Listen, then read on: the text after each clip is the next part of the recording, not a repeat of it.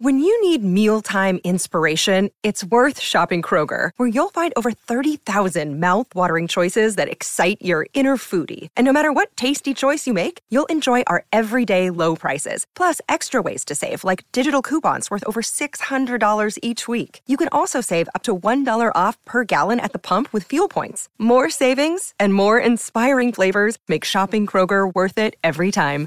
Kroger, fresh for everyone. Fuel restrictions apply. Hi, everybody. This is Adriana Trigiani. I'm the host of You Are What You Read. I have the privilege of interviewing luminaries of our times about the books that shaped them from childhood until now. We get everybody from Sarah Jessica Parker to Kristin Hannah, Mitch Albom, Susie Essman, Craig Ferguson, Rainn Wilson, Amor Towles, you name it, they come, they share. New episodes of You Are What You Read drop every Tuesday on Apple, Spotify, or any major streaming platform wherever you listen to your podcasts.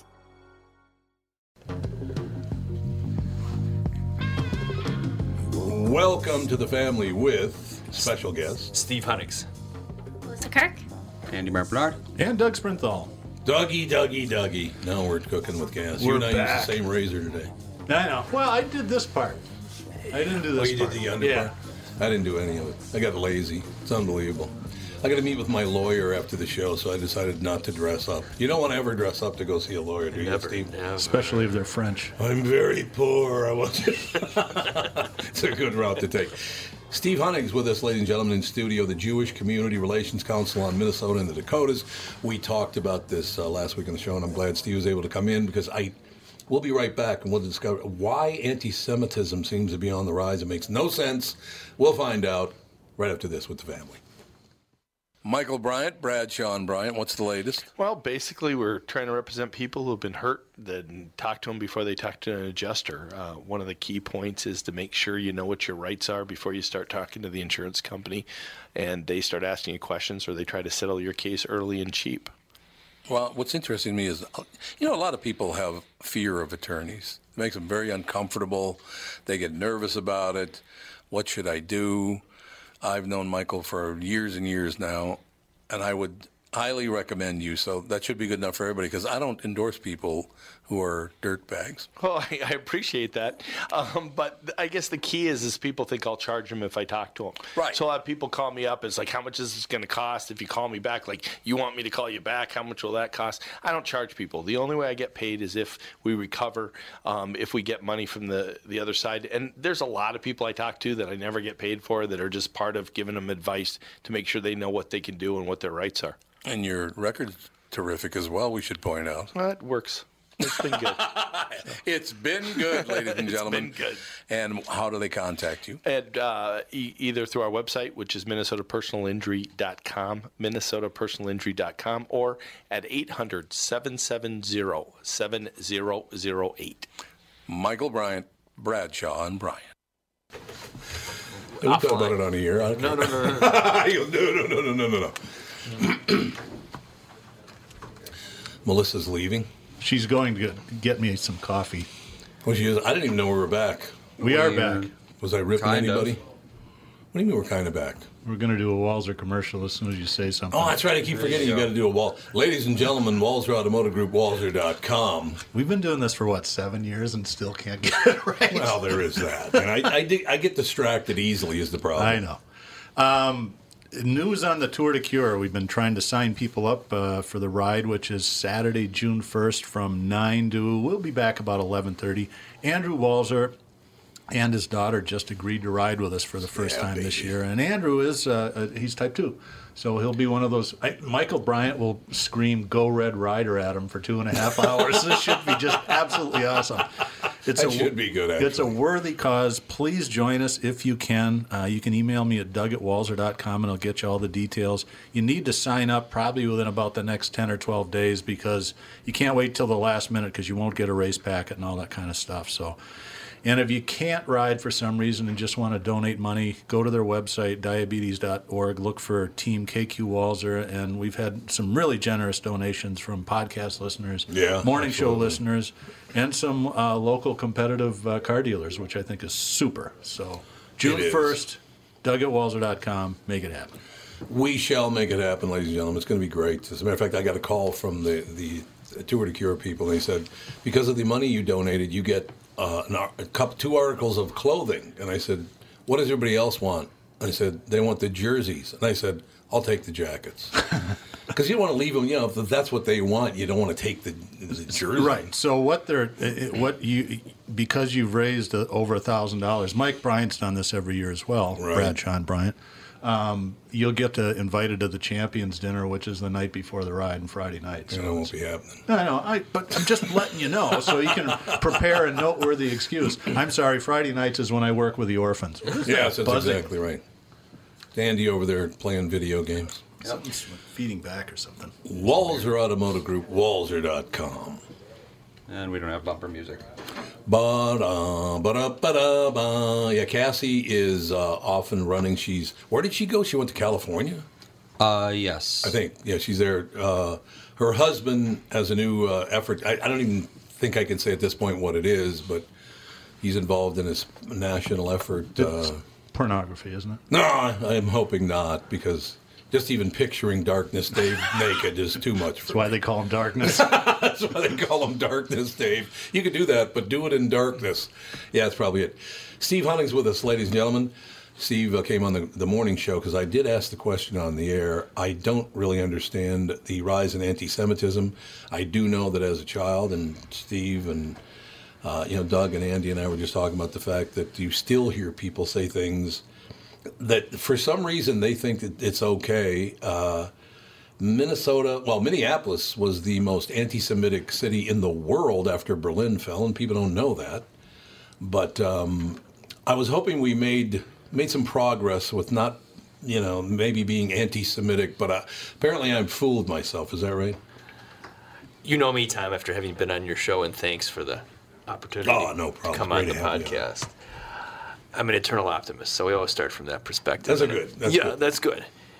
And positively speaking, you talk about Minneapolis, the distance this community has come for Oh, the yeah, most part yeah. since the time you talk about 1945 and before. The city was, in many ways, deeply segregated before, and it wasn't just Mm-hmm. Jews, African Americans, Japanese Americans, and the like, and there were places for all groups where they couldn't live, where they couldn't eat, where they couldn't work, just Mm-hmm. like perhaps a city in the South. When Humphrey was elected mayor in 45, he decided what he was wrong, but two was retarding the economic development of the city. So he set about to address it, and he actually convened a committee of experts in labor and unions and Jews and Gentiles and Catholics and Protestants and people from all walks of life. Thanks for not throwing me in with Gentile. no. I appreciate that. And what did they discover? Indeed, that the city was deeply segregated, and Minneapolis in 47 passed amongst the first open housing and anti-job discrimination ordinances applying to the city of Minneapolis. Mm-hmm. You know, Humphreys elected the Senate in 48, and ultimately becomes one of the architects of the 1964 Civil Rights Act. But what he learned in Minneapolis, he brought to the Senate. So you can see the struggles that we were all engaged in back in that time ultimately ultimately bore fruit nationally with the civil rights Right. legislation. So I'm talking about that in a positive vein. Another marker was the discrimination against Jews was so profound in Minneapolis, they could not belong to the AAA because the AAA Right. maintained Right. a country club where there was a kitchen and a restaurant. And so they figured that people did not want to mix with Jews, therefore they could not join the AAA. So that's about 1945, 1946. In 1973, a family friend, Jerry Jugend, who was at First Bank, was elected, appointed Commodore of the Aquatennial. He's Jewish. So you go from 45, and of course that's the great civic celebration of oh, Minneapolis. Oh, yeah, absolutely. And to have a Jew as the head Commodore marked this huge change. So what's that, about 28 years? So it took about a generation mm-hmm. for things to change significantly. But you also correctly point out that we're seeing, and let's not use the word anti-Semitism. We can use it. Let's just call it Jew hatred. Okay? Yes, Jew hatred. Let's just Let's- let's, let's just I better not say that too loud. That was too loud. right, right. That was a little too loud. Because especially the violent aspects of it, anti-Semitism yeah. is is almost an antiseptic way of describing it. Well, I think most people don't realize that there are some Arabs who are Semites. Well, there, there's a whole all sorts of issues with Sem- Semitism, and Right, that's, that's a that's phrase from I'm the 19th yeah. century that right, arose. exactly. Right, And and people don't know that, though. I don't think they do know that. that was actually a phrase invented by an anti-Semite. Anti-Semitism. so, so there, there you have it. It tells us why we should probably nice be touch. careful of the phrase, but of course, it's at this point deeply embedded in our consciousness. But you know, on one hand, like I said on the show last week, Minnesota, North Dakota, and South Dakota. I'm all over the three states. We travel. We do a lot of programming. 225,000 square miles of paradise. That's what I call it. Between the between the You are an optimist. Absolutely. between, Great between the with three yeah. states. Got a job for you, actually. That's very funny. more often, my work, our work, is this is characterized by philo-Semitism. That is, people liking Jews, people wanting to work with us, people mm-hmm. respecting Jews, and vice versa. It's all reciprocal. At the same time, you can't deny there are some awful things happening in the world, just in our oh, doubt, country. Yeah. It's FBI statistics show that hate crimes based on religion against Jews are up about 38% year over year, 2017 to 2016. In the past year, violent, now we're talking violent, aggressive acts towards Jews up 13%. Really? Now, you can bookend Pittsburgh, Eitz Chaim, murders, October, Poway attack, Yeah. Chabad San Diego, uh, a couple weeks ago. And remember what we also talked about? It's just not against Jews and attacking houses of worship. It's Muslims in Christchurch, New Zealand. It's African Americans at the AME Yeah. Church in Charleston, South Carolina. Easter Sunday attacks on Catholic Church in Sri Lanka.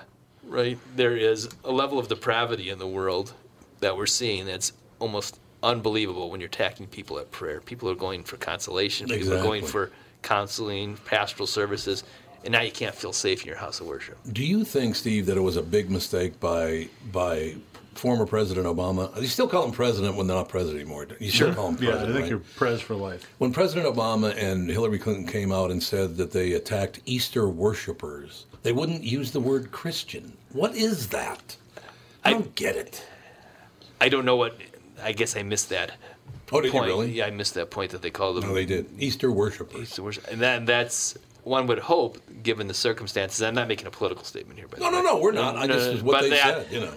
you would express it as Christians. Call it what it is. Yeah, that's Pe- all I'm pe- saying. pe- Jew, Jews, people- Christians, people whatsoever. attack What seemed odd to me about that, if if either one of the two had used that phrase, I would have gone, yeah, okay, it's just a dip. But the fact that they both used it, Well, it was such like- an odd comment. yeah, it was like 20 means people. that they would have had to have had some communication Had a plan, going yeah. On thing, purpose. yeah. Let's not label them as Christians. Well, it just I, I don't get it. I Well- don't understand why. Did you ever see the show Trial and Error?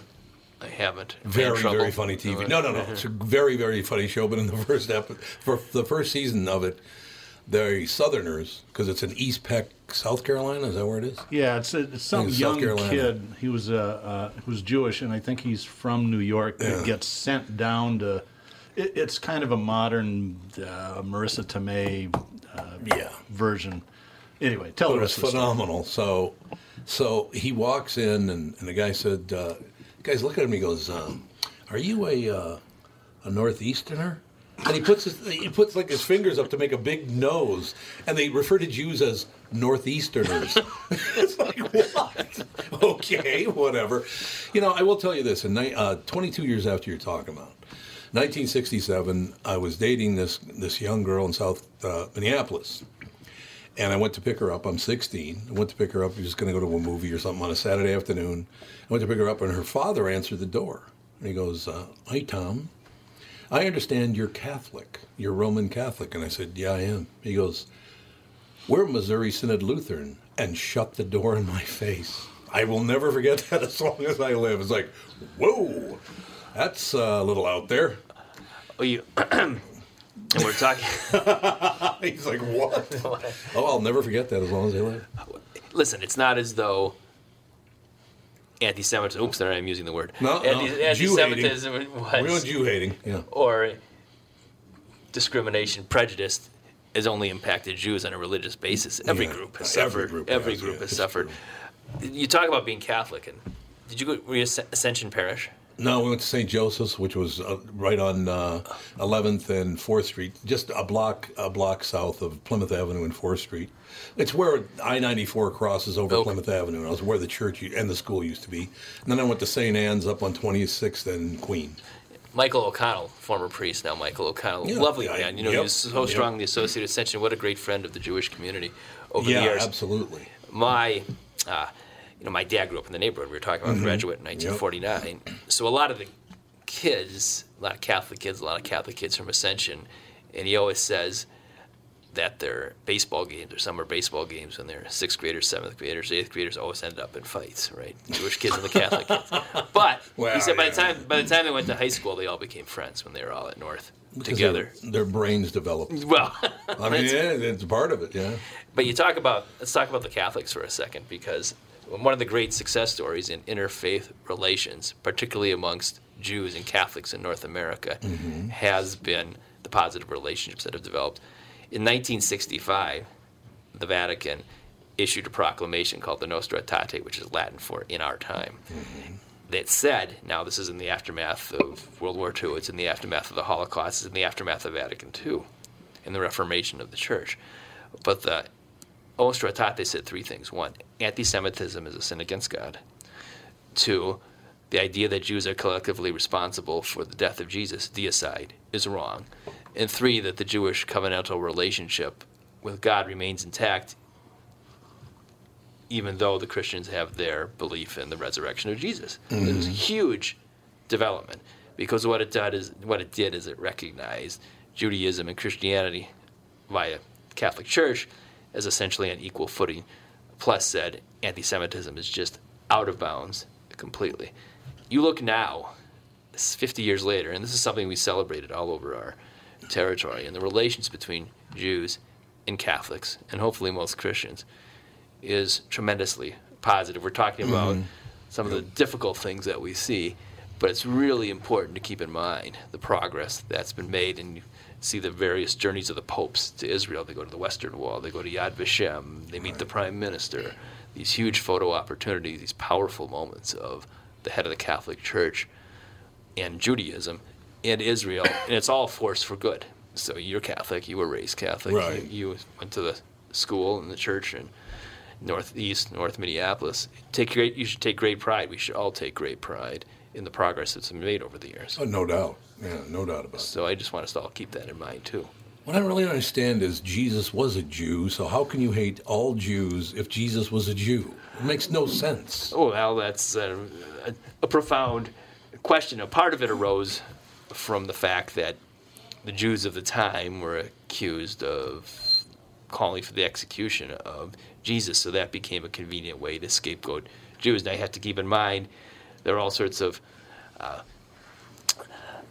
politics in the church, and the church did Yeah. not want to necessarily offend the Romans, so because they Oh, were the yeah. power of the time. Right. So let's blame this on the Jews, right? And it's all part of the evolution of Judaism and Christianity in the first century and beyond, and the separation of the two religions too. So not only was this false historical narrative circulating, but there was a reason for it too. You know, people far more learned than me can talk about this at greater length, but that was some of the motivation in ancient times for the division between Judaism and Christianity.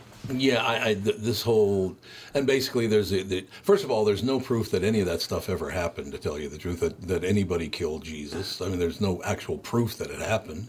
Well, I'm not in here to undermine No, the no, no. foundational I'm stories that's of not what I'm saying. Christianity. I'm just saying- I, but everybody's in, everyone should believe their see, story. Their see, here's what I'm saying, Yeah. Steve. As he delicately Yeah. skates out some very thin ice. No, I, but but what I'm saying is, my mother was an ardent Roman Catholic. She just loved being Roman Catholic. Sure. We never had any of that in my house. The the the hating Jews or any of that. It just didn't happen. Uh, maybe that was because of where I grew up or whatever. Or just that, you know, we all were kind of shoved over there. And what I love is North Minneapolis, from the river to the city border on you know Theodore Wirth Parkway. they surrounded it with the freeway so he couldn't get out.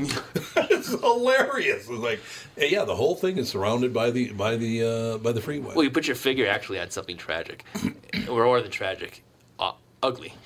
The way the freeway freeway was used in '94, it practically eliminated the Great Rondo neighborhood. Yeah, oh, it absolutely It was, which was a real, one would say, Paul, yeah. at the risk of overspeaking, a crime against the culture, There's against no African about it. It American out, culture. Yeah. And you know, who can't go back in that time. Maybe you could. I'm not sure that there's any evidence that was deliberately done to impair African American culture, but people had to realize it was going to have that impact, right?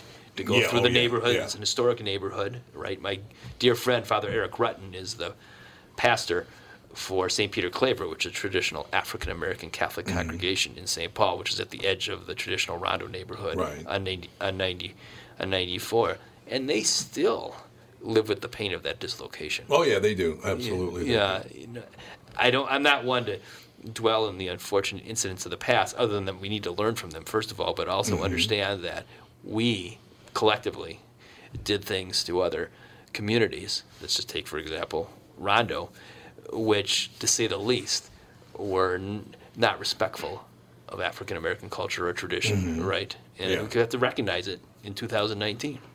You know what I want to talk about because you got to take a break here in about 20 seconds, but I want to talk about the fact that now, for some reason, people on the far edges, the far right and the far left, um, they're not exactly the far left is not exactly supporting Jews in America right now, and I don't understand that at all. Uh, the things that people say and people do, I, I just. I don't know why they're trying to hurt people. If you're supposed to be so religious on the right or, or so liberal and forgiving on the left, why do you harm people on a daily basis? I don't get it. Steve Hunegs, our special guest, We'll be right back in just a couple of minutes with Steve. It's Tom Barnard with CEO Michael Bilski from North American Banking Company. Michael, we spent some time talking about your free app and money transfer service, XCheck, which is just great, by the way. You can transfer money to your kid to travel home from college and lots of other uses. I got wind of another service you provide at North American Banking Company. What's this Super ID I've been hearing about? Great question, Tommy. Super ID uses your face proof and your finger proof to keep your identity and your money secure. It's really a foolproof way to protect your family and your business from identity fraud. It's simple, fast, and oh, the best part is that it's free to our customers. Super ID, super easy, and super secure. Visit nabankco.com or see my personal banker to get the scoop on XCheck and Super ID. North American Banking Company, a better banking experience. Member FDIC and an equal housing lender. Tom, Tom, Tom, Tom, Tom, Tom, Tom Barnard here for Whiting Clinic LASIK and Cataract. Spring is here, and there's no better time to ditch your contacts and pitch your glasses. Whiting Clinic is the place I trusted to do this for me, and it's not just me. There's a reason Whiting Clinic is the number one LASIK practice in the United States. Dr. Whiting's unsurpassed experience, the most advanced Contoura laser technology, and lifetime coverage are all backed by Whiting Clinic's best price guarantee. Being the experts they are, they want to make sure you have the very best for your eyes, just like I did. Call now for Whiting Clinic's $500 off LASIK spring savings. If you're like me, not a big fan of glasses and contact lenses, then it's time you found out if you're a candidate for LASIK. And Whiting Clinic is definitely the place to go. Call 855-554-2020 today or visit whitingclinic.com to set up your free LASIK consultation. Remember to tell them I sent you and save 500 bucks on your LASIK. Offer expires June 21st, 2019. Good for both eyes only. Cannot be combined with any other offers. I'm the bumper music. I'm the bumper. What do you think? Cassie is uh, Cassie's on tour. She's gone gone out to see her husband, Darkness Dave. He's uh, let me just say this: he's filming something in Los Angeles, and that's where she is. Uh, I can't tell you what it is, but it'll be pretty damn cool. He's going to be a, a star of this thing, one of the stars in the thing. It's going to be really, really nice. Steve Hunegs in studio. We're talking about. Um, basically about what it means to be alive these days. We just kind of briefly off the show. We're talking about 1967, 1968. Uh, 1967, they started burning my neighborhood to the ground. It was so weird to look out because I was 15, 16 at the time. To look out at all of that and, and see the entire avenue on fire. I mean, it was weird to watch that happen. Now, here's the interesting thing about that because you see it on social media all the time. It's like we've never been more divided than we are now. It's like, Oh. um, well, let's see. There was Yeah, we- 1968. There was the Civil War. Yeah. A couple little things. Well, that's the fear that I have. This reminds me, right now, reminds me a lot of the 60s. It really does, because we started dividing and dividing and dividing. You know what, And what? I think about this a lot, but what seems to me to be different is that that was more of a separate. There was a racial component too, but it was Yeah, more of a was, yeah. separation of age, right? There was so Yeah, many I think so. baby boomers Yeah, that were so. just becoming politically aware and active and protesting the war and all that sort of stuff. That it was real, and now it's it doesn't seem to be as age related. It's more left-right political spectrum. yeah, it is, because they're, they're, you know, they're so. F- there's a great divide there, which I don't really understand. I, I, just, I think I tend to be a centrist and maybe even a little left of center, just a little. I I just kind of look at the whole thing, and yet, you know, publications like the Star Tribune love to claim that I'm a racist and a sexist and a homophobe. And all. why do they like to do damage when they know it's not true? They know that I'm none of those things. Why do they do that? I don't get it. I do. You know what their Oh, business model is, right? They're trying to sell advertising. Well, what do they need to sell advertising is people to read the paper. Well, I- so so good. They throw my entire family under the bus. Andy had to grow up with that, with with his father being called those names. That probably wasn't all that comfortable, Andy. I wouldn't think. So how do they not consider? Well, you know, this guy. Uh, first of all, first public figure to advocate for gay marriage many decades before. I, I was like 25, maybe even 30 years ago now. Advocated for same-sex marriage. The only one in America would do it, but now somehow I'm, an, I'm a homophobe. I don't. Where do I, why do they want to go out of their way to harm people? I guess that's why, Steve, you're here.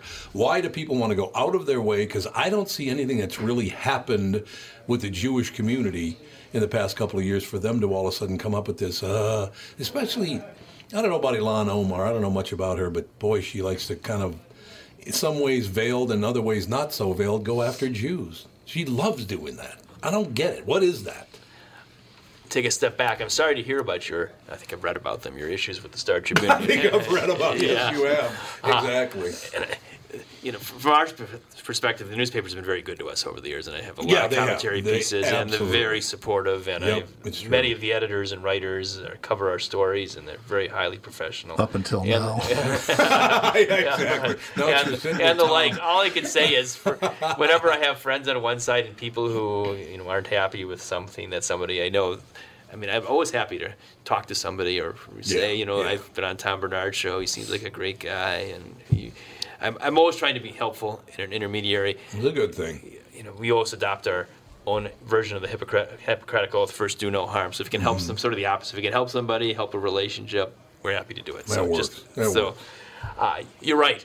And uh, trying to stay away from personalities today. Let's just talk about sort of facts on the ground. Yeah, First of that's all, good. yes, first all, Facts are good. Facts are good. Facts are good. Yes, yep. it's no mystery that we've had our issues with Representative Omar. You can go online, you can see all my different press pieces Yeah, associated yep, with that yep. issue. Tonight, by the way, Temple Israel at uh, 6.30 or 7 o'clock. ADL, JCRC, two mosques, uh, Temple Israel, Rabbi Zimmerman, Andy Luger from Jones Day Law Firm, former U.S. Attorney. We are having a program which is all about strengthening the relationships between Somalis and Jews. Okay, the Somali American Mm-hmm. Yeah. community, Yep, Jewish. American community in the Twin Cities. We want to move on. We want to move on and demonstrate that there are long-standing, important, strong relationships between Jews and Somalis. Again, back to my thesis statement. Let's try to be positive in life. Okay. Yeah. On the other hand, like let's let's recognize some serious issues, and, and Doug and uh, Tom, you've put your finger on it, in the sense that a place where the extreme left and the extreme right meet is in their hatred of Jews. There's no question about it. Yeah. On the left true. side, Yeah, it true. tends to take the form of hyper criticism, well beyond criticism, actually hatred Yeah. of the state of Israel. Okay, so much so that the language, that the tactics go overboard, well overboard, and are anti Semitic just because of the depth of the disdain the depth of the ignorance and the depth of what it is that's expressed. On the right, what do you have? The traditional conspiracy theories about Jews. Jews control Right, banks. Jews control this. You know, these attackers. Where, where is the deep state? I've been looking all oh. over for it, and I can't find it anywhere. They don't have a forwarding address. Yeah. the murderer in Pittsburgh. Yeah. He was inspired by what he read online. Again, a whole different discussion of the dangers presented by social media. Oh God, yes. We can have a oh, long Oh, discussion yeah. about that. Oh yeah. But he attacked this shul, the synagogue, Eitz Chaim in Pittsburgh, because he understood it, actually, that they supported the Hebrew Immigrant Aid Society, mm-hmm. and the Hebrew Immigrant Aid Society helps immigrants that come in the United States, right? So he sort of put, in his own sick way, put this all together. Ha! It's part of the Jewish conspiracy to bring immigrants in the United States to overwhelm the white majority, you know, in, in that white supremacist mm-hmm. mode, right? So they want to attack and kill Jews from the right for the reasons that we identified. On the left, we have these people that are so profoundly haters of Israel that they express themselves in the most obscene ways. So where do they come together? Hating Jews. You know, Rabbi Jonathan Sacks, the Rabbi Emeritus of the chief rabbi emeritus of the United Kingdom, is a brilliant writer, prolific guy. He says, and this is a good shorthand way to sort of encapsulate the history of anti Semitism Jews have been hated over the years, first for their religion, then their race, you know, during the times of the bogus mm-hmm. race theories, Yeah. and now their state, Israel, Yeah, which is a pretty right. good, pretty good way of looking at things. Of course, there's mm-hmm. some combinations of those pieces, but it's a good shorthand way to keep things in mind. And by the way, and this is my gift to you, speaking about Israel today, Yom HaAtzmaut, Israel's 71st anniversary, a wonderful day mm-hmm. of joy. I'm giving you this video documentary called Above and Beyond. It's a story. Nancy Spielberg, Steven Spielberg's sister, and a respected mm-hmm. documentarian in her own right. 101 Squadron is Israel's first squadron, made up of primarily foreign volunteers who came for the War of Independence in 1948. Israel, of course, had no. Israel's created out of scratch. They mm-hmm. had to- right, right. And they couldn't develop their own army during the British Mandate, and had to li- literally put together an army very quickly from an underground force they had called the Haganah. But they also needed an air arm. But there were no other than no trained, except for a few in World War II, pilots. So they had to go abroad. And one of the people that went abroad was this gentleman named Leon Frankel from St. Paul. Maybe you've heard Yeah. the name before. Leon was a highly decorated World War II naval aviator, flew off the Yorktown and the Lexington, and won Navy Cross and two Distinguished Flying Crosses. And just over and over again because I, I oh well then.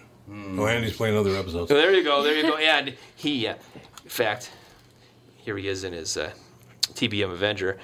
He put a torpedo in the Yahagi, which was an escort ship for the Yamato, which was this huge Japanese super ba- battleship that was attempting to destroy the American fleet at Okinawa.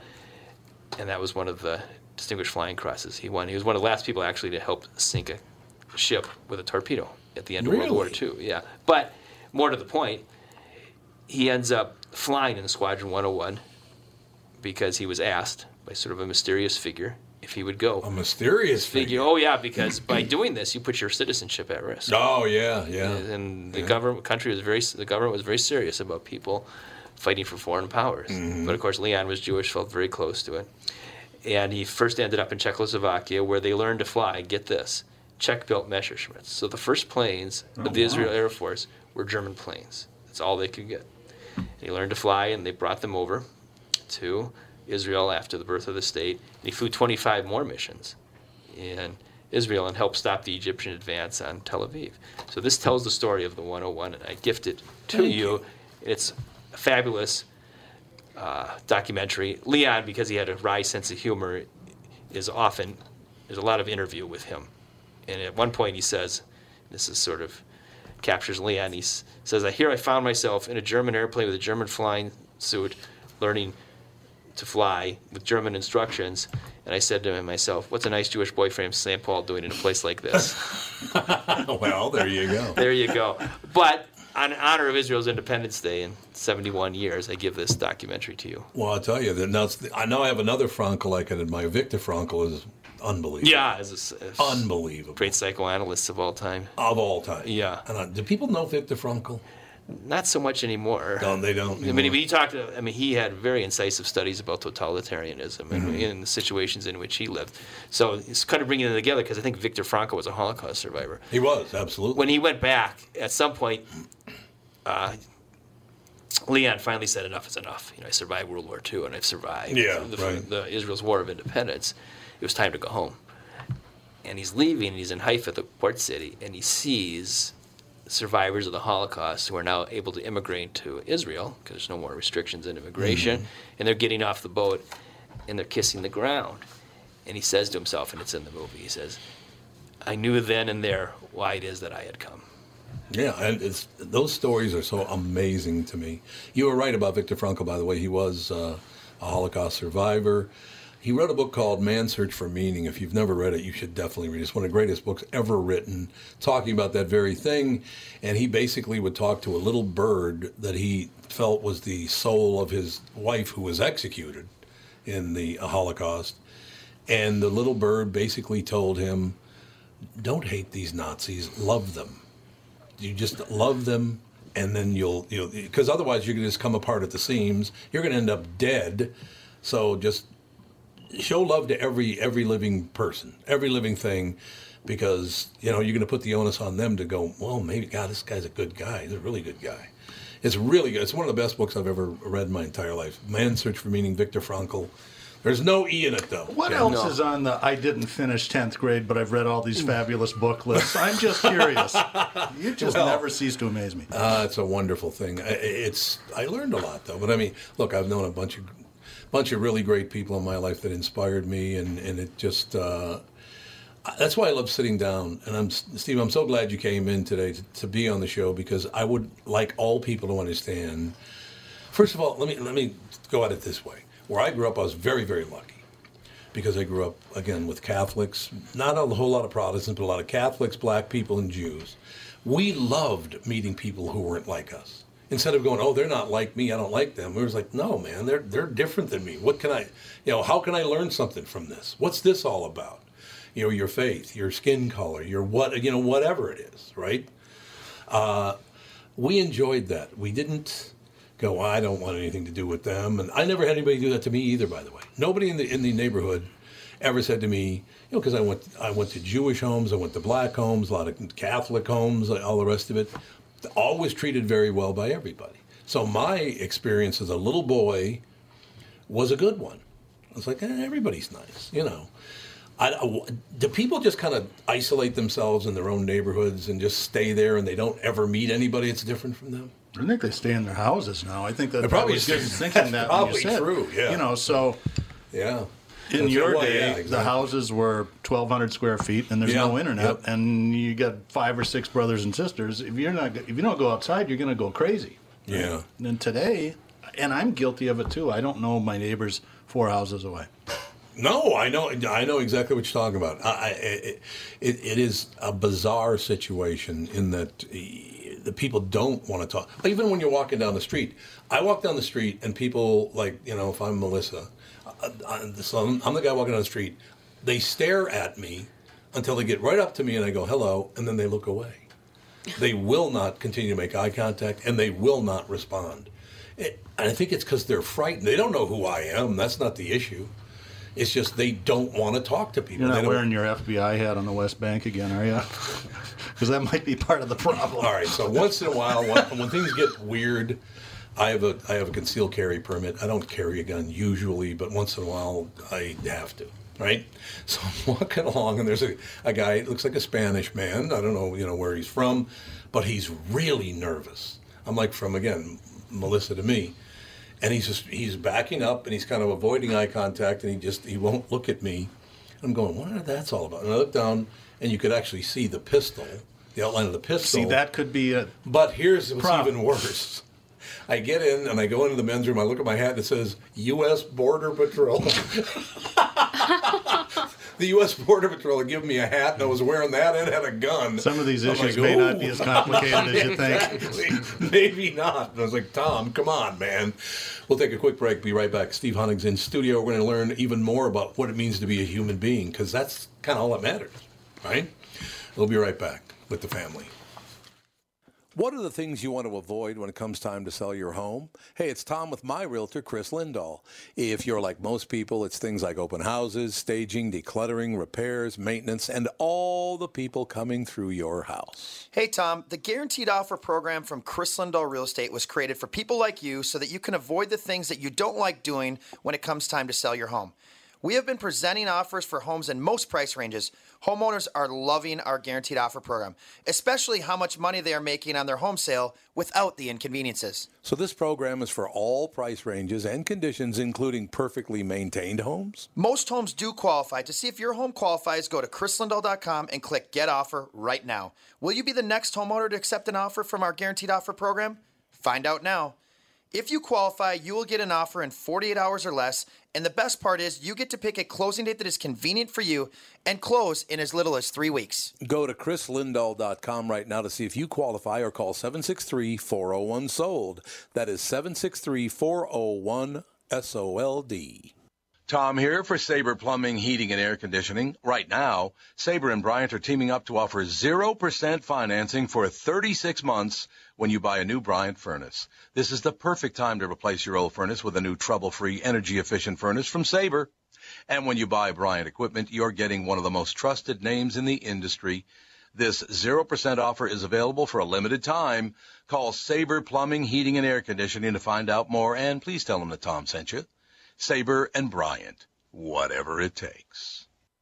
I keep I keep forgetting we don't have bumper music because Cassie is on, on the she's on tour with Darkness Dave, her husband. So then she plays the bumper music and all that good stuff.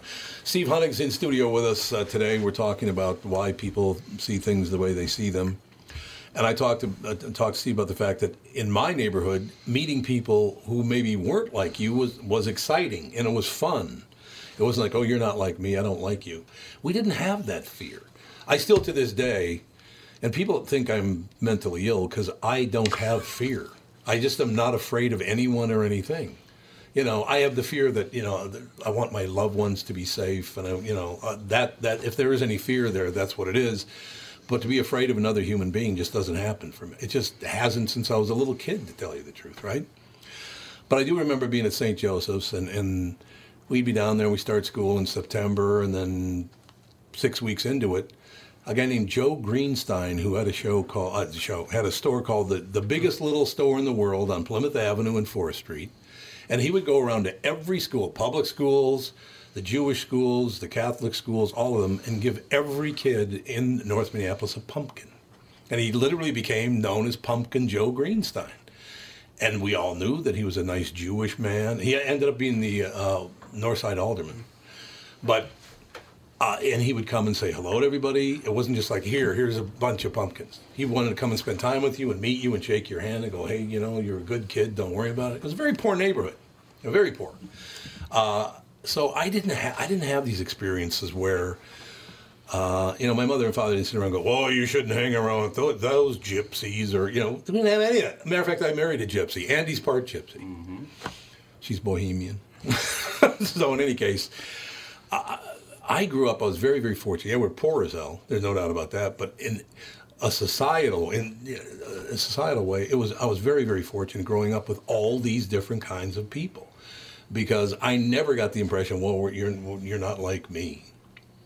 Uh, why? I mean, I guess the United States doesn't have borders other than state borders. It really don't matter. You don't have to have a passport to get into another state or anything like that. So maybe it's just the the wide open United States is like, hey, we're all American and God bless you. But some people don't see it that way. I mean, I still go down. Good example what I'm talking about. 20 years ago, we started spending time down down in West Palm Beach in Florida. And I'm going to play in this golf tournament. And the guy comes up and says, uh, We put everybody with, you know, somebody they have a lot in common with. Oh, there's somebody here. Somebody's coming in to stir that. Is that Adrian? Probably. Is that Adrian? Here he comes. Okay, no more talking about black people. No. no. Cat's out of the bag. He grew up, there's a guy who grew up in Mississippi. Did you grow up in Mississippi? Till I was 10. Till you were 10? Well, that's pretty much Moved it. back when I was 17. Have a seat, man.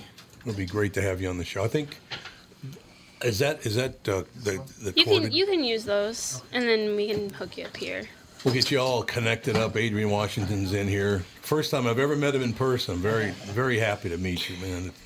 Adrian's a good guy. Well, I shouldn't say it right in front of you, though. You're a good guy. You are. Well, while he's getting set up, we have a caller. We do. Okay, who's the caller? I don't know. Hello, caller. There's a switch. That's what I was going to say. Or not. All right, we don't. Well, Hello? oh, there you you go. Hello. Oh shit! Uh, sorry. Um, I- nobody Live radio. said nobody said my name, so I didn't know it was supposed to be me. No, we I didn't was know. zoning out a little bit. The phones don't really uh, work right. Yeah, we don't have it. We just moved Fair studios enough. last week or this week actually. So uh, this is only our fourth show in the studio. So they're putting the phone lines in as we speak. So uh, what is he on? Like a Skype line or something? Something like that. Something like that. So what is your first name, sir? Oh, I'm Sam, uh, and I'm Sam from St. Paul. I actually know Steve Hunegs. Uh, my Don't tell grandpa people was that. That's a president bad of the Jewish idea. Community Relations Council in the '80s, and worked with Steve. I don't know if Steve's still on the air right now. I'm here. Yeah. Hi, Sam.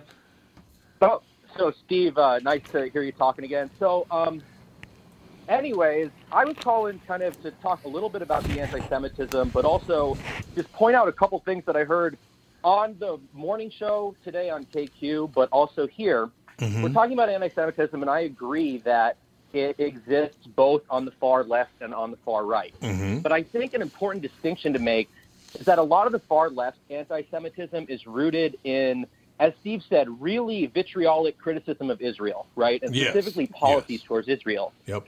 Conversely, the anti-Semitism on the alt-right that we're talking about, you know, like the crazy conspiracy theorists, Yeah. they actually kill people, right? The Pittsburgh, the Pittsburgh Tree of Life synagogue shooter, which actually my uncle is head rabbi at Temple Sinai Synagogue in Pittsburgh, which is a Oh. mile away from. Yeah, yeah. He was listening to these conspiracy theories about George Soros, you know, manipulating the world, uh, elders of Zion stuff, essentially. And I think while it's fair to criticize the anti-Semitism on both sides, you have to like, I don't want to relate everything back to President Trump, but a shocking number of alt-right people are willing to resort to violence when I just don't think that's still present on the left. No, I think you're right about that, Sam. The only problem I have with the left is they have no problem destroying your life, though. They don't kill you, but they do destroy your life and your family. The the, the far left is is really well known for it. We just we'll go after you, and if it hurts your family, too bad. That's the part I don't like. and you're Sam. talking about reputationally and like in the media and by and, and you know what? I'm not saying anything No, no, about I you specifically, No, I um, anything like that. And I do, I do think that some of it has become crazy and It too has. much. Yep. But just for instance, like earlier on your show today and on KQ, Pete Hegseth and you both referred to Elizabeth Warren as Pocahontas. No, I heard that. Like, no, try you didn't, but he did. I heard that. I'm I like, didn't. what's wait, wrong no, with wait you? a minute, Sam. Why did you say I said that? Um, earlier today, you you were just saying what he said on the show like 40 minutes, 30 or 40 minutes ago. No, I okay, wasn't. but even say even if I, even if I misheard it, let's just say Pete said it. Oh, okay, okay. Whether or not you want to say that's racist, it's certainly racially insensitive. Tribes around the Yeah, I country agree. said that's derogatory. They I don't agree. want to use it, and it's not even addressed, or it's not even. It's just he casually throws it out there, and I think that's an example where you know maybe not get crazy and totally up in arms about it, but that's No, some of the pervasive casual stuff that exists that people on the left feel like isn't addressed. When did he? When did he say that? Because I, I, I am not lying to you here, Sam. I don't remember him saying that. Uh, when did he say it? Because I don't remember him saying that. Um, so he was on for he was on for about forty minutes, and I think it was Yeah, almost an hour, talking yeah. about authentic authenticity of far left candidates like Bernie Sanders and oh Elizabeth yeah, yep, Warren, yep. I remember that part. Yeah, okay. and and he said Pocahontas. But so then, just on top of that, right? Like, I'm not going to start railing on Fox News because I could do that all day long, but your listeners probably don't want to listen about that. No, that's fine. But- That's fine. Because uh, you know, Pete Hegseth, right? Um, Uh-huh. Who I think is a smart guy, Yeah, he's very smart guy, yeah. educated, very good-looking guy. that's true, Sam. I took some notes, right? He talks about he, illegal immigrants spend or uh, getting all this welfare that we have to pay for somehow.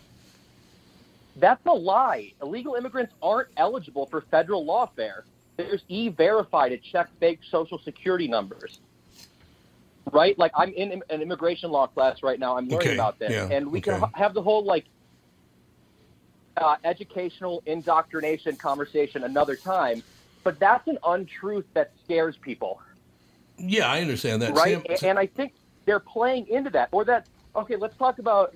And and I'll. I know I'm talking a lot, so I'll get your opinion in here because now it feels like I'm hosting the show. Um, hey, it works for me, man. I don't have to work. Let's mention the sponsors. Mention so the okay, let's sponsors. talk about poor people going to college, right? Or Yes. with the free college. Yes, right. Which personally, I support. I support free junior college. Yeah. Okay. Or community college. Yep. which I think is a really kind of good intermediate step that wouldn't cost as, as much.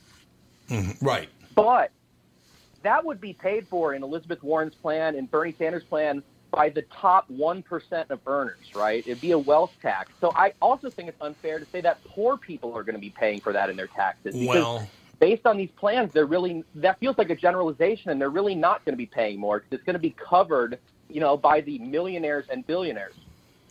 Uh, I don't know if they're ever going to be able to make that happen. But if he did, you know, I, to tell you the truth, if that were true, Sam, I would have no problem with that whatsoever. If that was indeed true, but that's how it. It never works out that way. It always works out that it, that You're everybody right. pays. The the other thing that I heard him say that I, I, I wished I'd been in the room was he said, you know, that free college stuff never works. Well, what about the GI Bill? That worked pretty well. Yeah, well, yeah, that you could Right, say or, that you know, drove the economy in the like- U.S. in the yeah. '60s.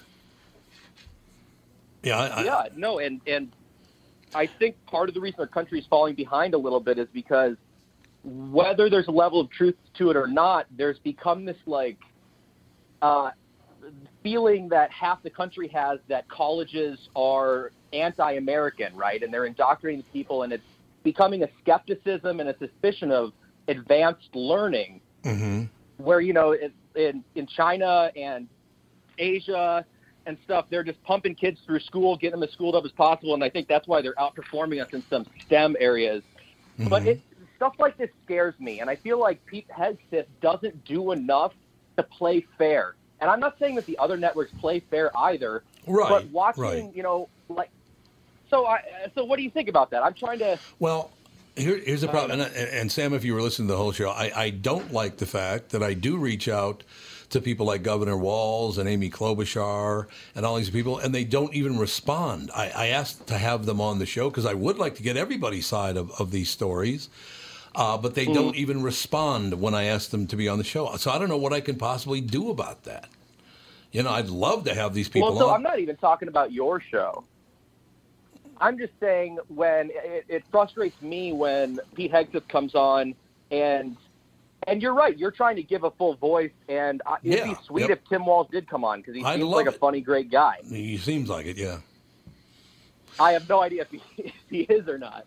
No, I understand that he Uh, probably but- is. I know Amy Klobuchar is a very nice person. I don't know her, but I know I have friends that are friends of hers, and they think the world of her. They they think she's a great person. So, yeah, I would love to have Amy. according to the people who work in their office.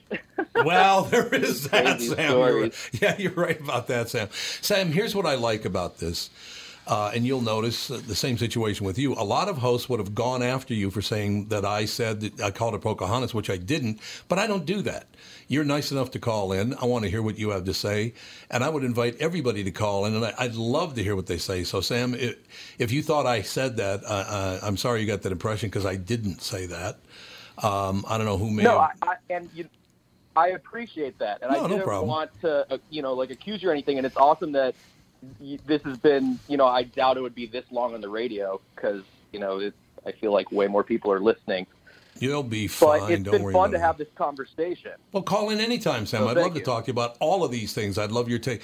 Say, maybe I could have you on instead of Governor Walz and Amy Klobuchar. I'll I was going to say, you know, if I have to be the one to call in once a month and provide a Democratic perspective from somebody in their mid 20s who isn't crazy but believes like the government can still help people. Well, let's not uh, let's I'm not qualify as you being not crazy. You might be crazy, Sam. I mean, let's be honest. Well, I don't think I seem crazy yet. I? Sam, seriously, call into the morning show. I would love to have you on the morning show.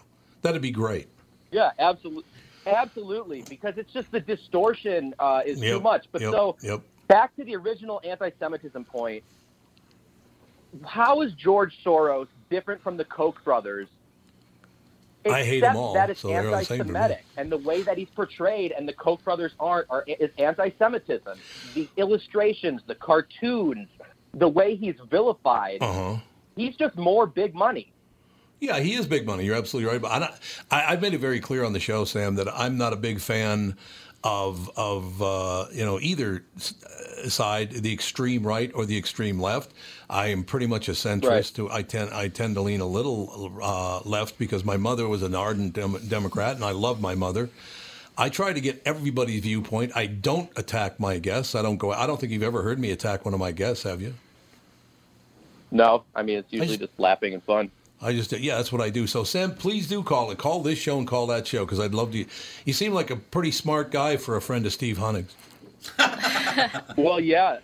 he goes, well, yeah. Thank you. Sam, do call in, would you please? Yeah, appreciate it. Thanks, guys. Absolutely. a couple points there. Uh, if you, Oh, want me to. absolutely. Yeah. One of which is I meant to say something. You know, uh, with all due respect, gypsies. We got to be careful about that term because that was a derogatory term. You know, gyp, right? Like Yeah. Roma, Roma people, I guess, is the what we use. And go back to the days of the Holocaust. First, it was the disabled in Germany. They Yeah, were the first right. people that were That's right. upon whom they used poison gas. Mm-hmm. And then the Roma, the Jehovah's Witnesses, the Jews, the homosexuals, priests, and the like. So Mhm.